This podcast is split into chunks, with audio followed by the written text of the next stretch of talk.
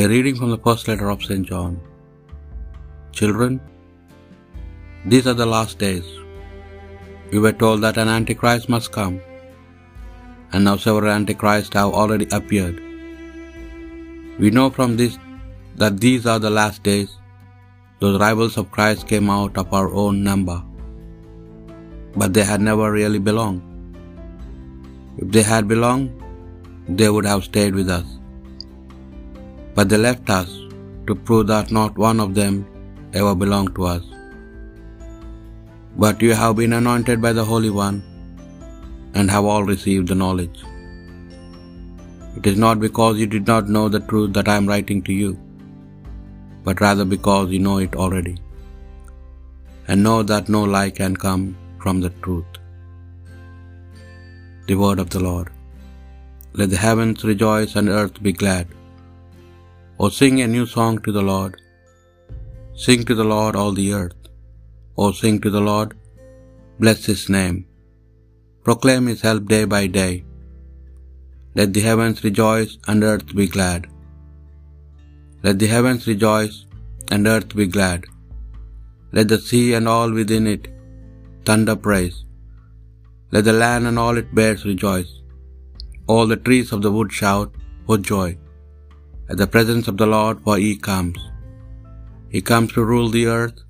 Let the heavens rejoice and earth be glad. With justice he will rule, rule the world. He will judge the peoples with his truth. Let the heavens rejoice and earth be glad. A reading from the Holy Gospel according to St. John.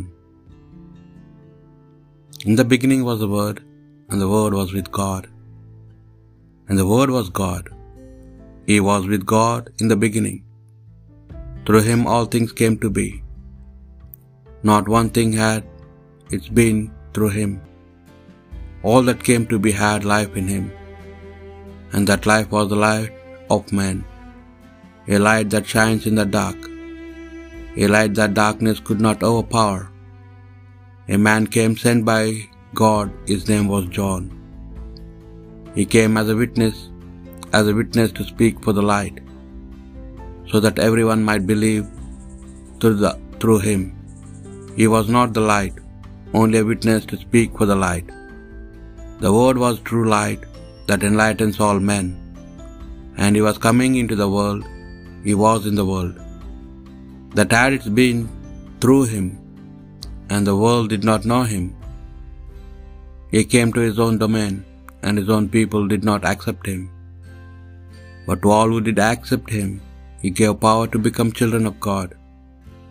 To all who believe in the name of him who was born not out of human stock, or urge of the flesh, or will of man, but of God himself.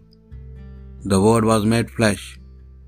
He lived among us, and we saw his glory, the glory that is as the only Son of the Father, full of grace and truth. John appears as his witness. He proclaims, This is the one whom I said, He who comes after me ranks before me, because he existed before me. Indeed, from his fullness we have, all of us, received, yes, grace in return for grace, since though the law was given through Moses, grace and truth has come through our Jesus Christ.